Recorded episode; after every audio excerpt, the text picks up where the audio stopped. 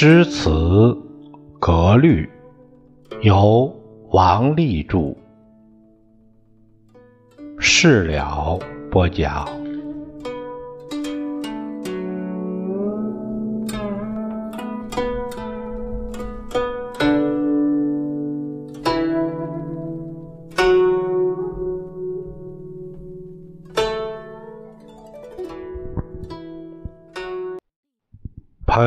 今天呢这节我们讲第三节律诗的平仄。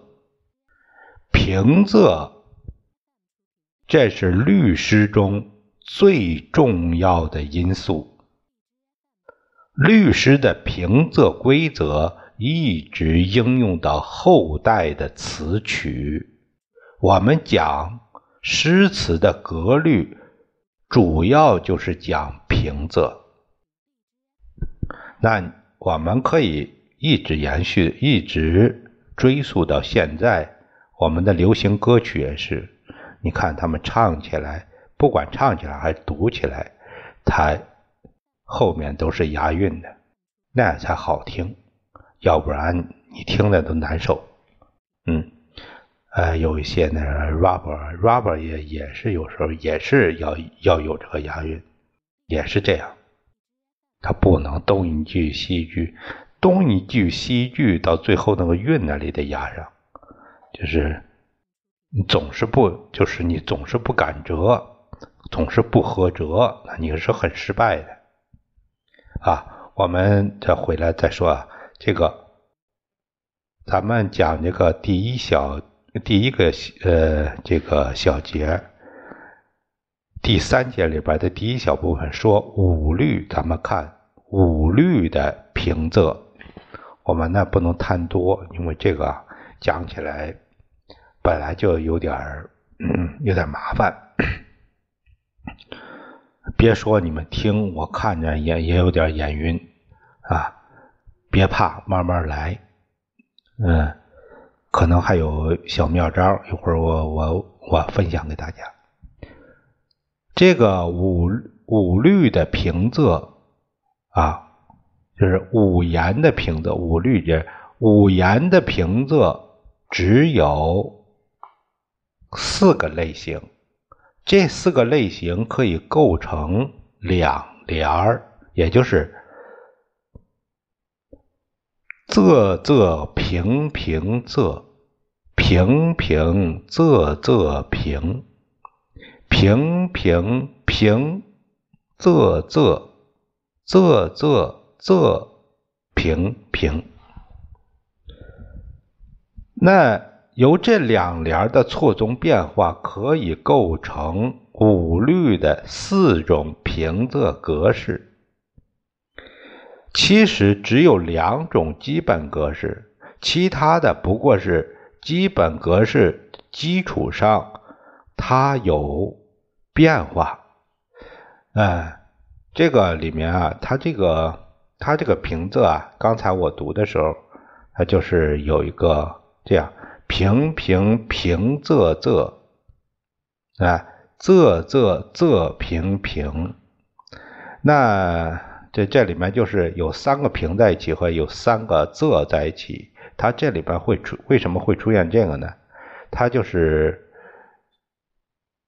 呃，我听一位就是那个田运章教授啊，说到这个诗词的时候，他带了一句，他就说三个不能仄，三个仄音不仄声不能出现在三个字，这个不能同时在在这个三个挨在一起，这个不可以。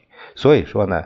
像这样的，它这样列出来是这样列出来，但是它有一个有一个，就是我们下面可以看到，它有一个可以是仄声，也可以是平声，是这样。那我们看是第一个，就是用仄起的，仄起的，仄起的就是啊，第一个呢就是仄声。这个第一个仄声啊，仄起啊，其实它并不重要，因为虽然是仄起，它可以是仄起，也可以是也是可以是仄音，也可以是平音是这样啊，仄仄平平仄，平平仄仄平，嗯，平平平仄仄，仄仄仄平平，哎，仄仄平平仄。平平仄仄平，平平平仄仄，仄仄仄平平。像这个仄起的这个这个格式，第一个仄可以是平啊，那第二句就是出句和对句，那对句。啊，那个就是也可以是平，但是呢，可以是仄，是这样，它都是这样。呃，你看这个，也就是，呃，它是呃两，就是两行为一句啊，两行为一句。这一行字，这一行诗，你比如说吧，“国破山河在”，这个不能说一句；“城春草木深”，它俩结合在一起是一句。哎，这样呢，其实也就是五律，这是一共是四句。那么四句的四句，每一每一句的第一个字，它是仄也好，平也好，都可以有一个。就是平也可以，仄也可以，哎，它这里边就有一个这样的宽泛，啊，有一个适用度，呃，后面那个你看，我我读起来就是那个仄仄仄平平，那那第一个仄就是可以平，可以可以仄，是这样，那所以说。遇像遇到这种三个仄在一起的起，一开始起头那个仄或者是平呢，其实它都可以可以和平平声平韵可以和它互换，可平可仄，这都属于可平可仄。我们拿这个杜甫的《春望》这首诗来做个例子，哎，国。国破山河在，城春草木深。嗯，啊，感时花溅泪，恨别鸟惊心。烽火连三月，家书抵万金。白头搔更短，浑欲不胜。簪，那你看这个，他们就是说到这个不生簪啊，他这个里面就是说到，像他这个字，他这个把这首诗啊，就是国字、木字、别字啊、月字、白字、玉和不这些。啊，都做了一个，后面加了一个重视，一个加注了一个标点，就是说这是个重点的字，这样一个标注。那胜这个胜利的胜，它不这个呢平声读声，不生不生簪簪簪，还有呢读真啊两个读啊，它这样呢有。读真和读簪安，那就有一个入弹和亲两韵。也是你要是读簪的话，就就有簪弹，就是弹韵。那要读亲呢，就是十三亲韵，那就是成了真。你读真呢，就是亲韵。所以这里呢是押的是亲韵。那押的亲韵呢？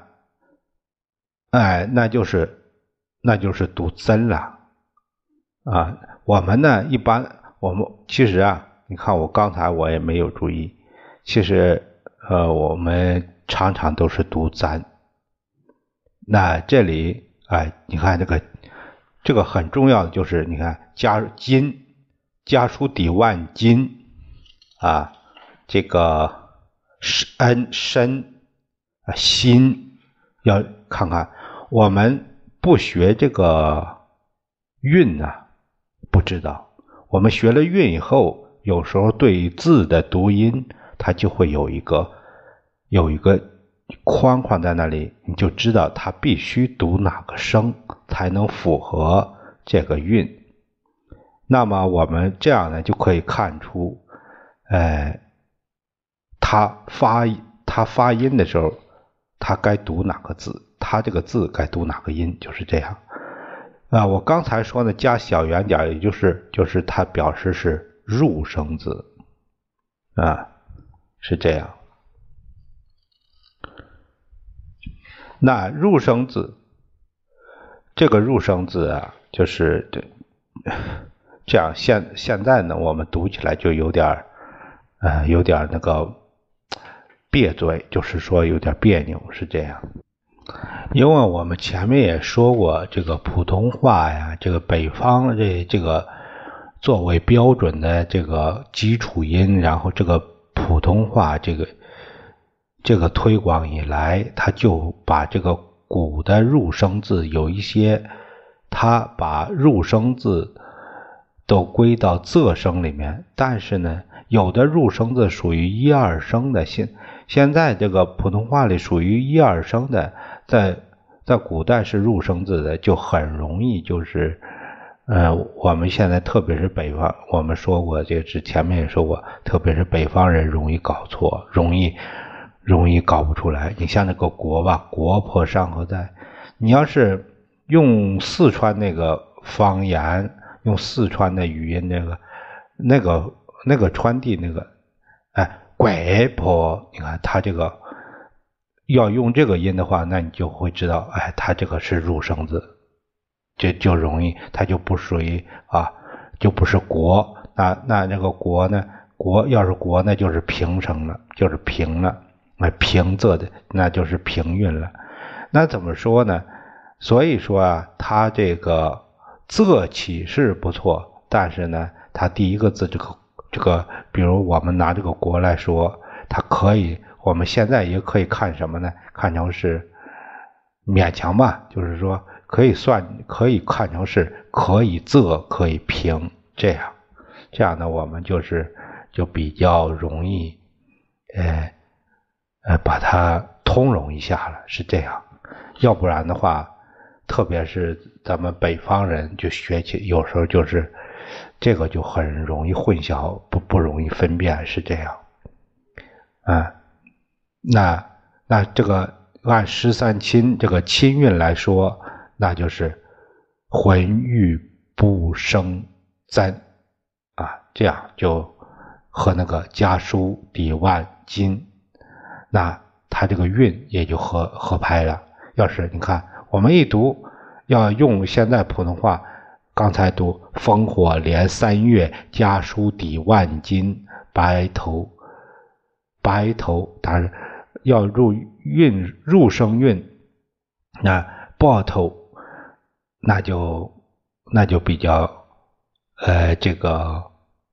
呃，读就读出这个韵韵这个原先古韵味来了，这个入声字。但现在呢，要是读白头搔更短，哎，浑雨浑雨啊，不生真这个真的时候，那就和上面的金什么的这个韵呢，就在同一韵。就是押韵了，其实就是说啊，我们现在读起来有感有点感觉别扭，现在感觉别扭，当时是不别扭的。特别是这一些呃著名的诗人，他不至于犯这样的低级错误。哎，这一点呢，我们理解就是了。要不你看像这这种情况，我们如果查查运输或者是什么，嗯，那就会解决这个他该读什么。或者是查字典，他有时候会说这个以前啊古音或者读读这个啊，比如说这个“簪”来“簪”，这个“簪”也读“簪”也读“真”，那什么时候读“簪”，什么时候读“真”呢？那你一查哦，原来是有这个古音的话，那你就能知道它该发什么音，是这样。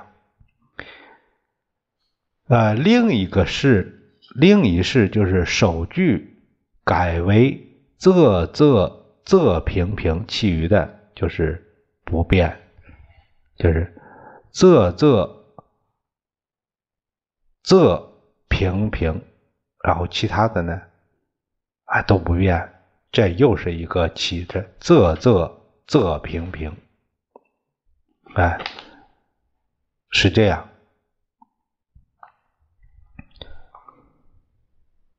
那还有一种就是这个是仄起的，我们刚刚才说这个，刚才说这个就是仄起的。还有一个是平起式，平起式就是第一个是平韵，呃，来起平字韵。那这个呢也是这样，这个平字韵啊，可以是平，也可以仄。它第一个，这是五律，五律不是四句吗？这是四句的第一个字都可以是平也好，是仄也好，都可以是平也行，是仄也可以，它都是这样啊。所以说，它这个就是平平仄平平平仄仄，哎，仄仄仄平平，就是对应嘛啊。前面是平，后面就仄；前面是仄，后面就是平，这样那。第二句就是仄仄平平仄，仄仄平平仄，平平仄仄平。哎，嗯，前面是仄仄呢，下面就是平平平仄仄，仄仄仄平平。哎，这都是对应啊。还有仄仄平平仄。平平仄仄平，哎，这个我们就是你看着这个仄平，一会儿完说懵了是吧？其实呢，它有一个很好很好说很好，我们你比如说这个平起式，我们这样说吧，它第一句是啊平起式第一句平平平仄仄，那我们就是按对偶这样来说，它第一句。本身的对，呃，来对的话，就是那前面是，我们就是说三个平，那么后面呢就跟着三个仄，像平平平，仄仄，那就是仄仄仄平平，这样。然后这一句起来以后，下面呢就是就不就应该是仄仄平平，因为上面是平平嘛，上面是平平出现的。呃，起起的头，然后呢就是仄仄平平仄，那仄仄平平仄下面那一句肯定是平平仄仄平，嗯，因为都是啊这一句呢上下都是对应的关系，哎，你看那那第三句呢，第三句你就是说到，呃，上面是仄仄，那下面就是平平平平。平仄仄，平平平仄仄，仄仄仄平平。这就说，呃，它是这样，呃，然后呢，第四句就出现就是仄仄平平仄，平平仄仄平。这样我们就可以看到它一一的一个对应。我们举一首诗为例。啊，山居秋暝，它是王维的啊。王维的这首诗，你看，空山新雨后，空山空山新雨后，天气晚来秋。明月松间照，清泉石上流。哎，那这个啊，一会儿我们再说啊。呃，朱宣宣归浣女，莲动下渔舟，随意春芳歇，王孙自可留。这里面这个呃石头的石石上流的石，朱轩的朱和歇这些呢，呃，像这些字，它都有一个啊，加了一个这样的这样的这个。重点重点符号就是加了黑点，这重点符号都是说它是入声字。那我们现在都是，你看我们，呃，我们北北，我们现在按普通话来说，这个都是它归入一二声，都是成了平声字，它就出现了，它就是平韵。那么你看“清泉石上流”，那第二句呢？那应该是，呃，第第二句，你看宋。明月，明月松间照，清泉石上流。明月，那明月，明月是明，那可以是平，可以是仄啊。月这个是，哎，仄仄松间照，啊，平平仄。清泉石上流。那这个，哎，松泉、清泉、清泉，那清泉就是平平。呃，这个石呢，那那就是它它因为现在的读音就就有些变化，哎，石上流，所以说它这个要是要是有一些那个。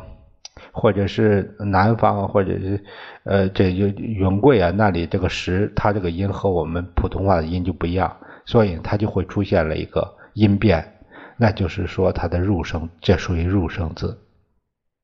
我们现在，我们按现在的规则，那那这个清泉石，清泉石，那就是平平平，是吧？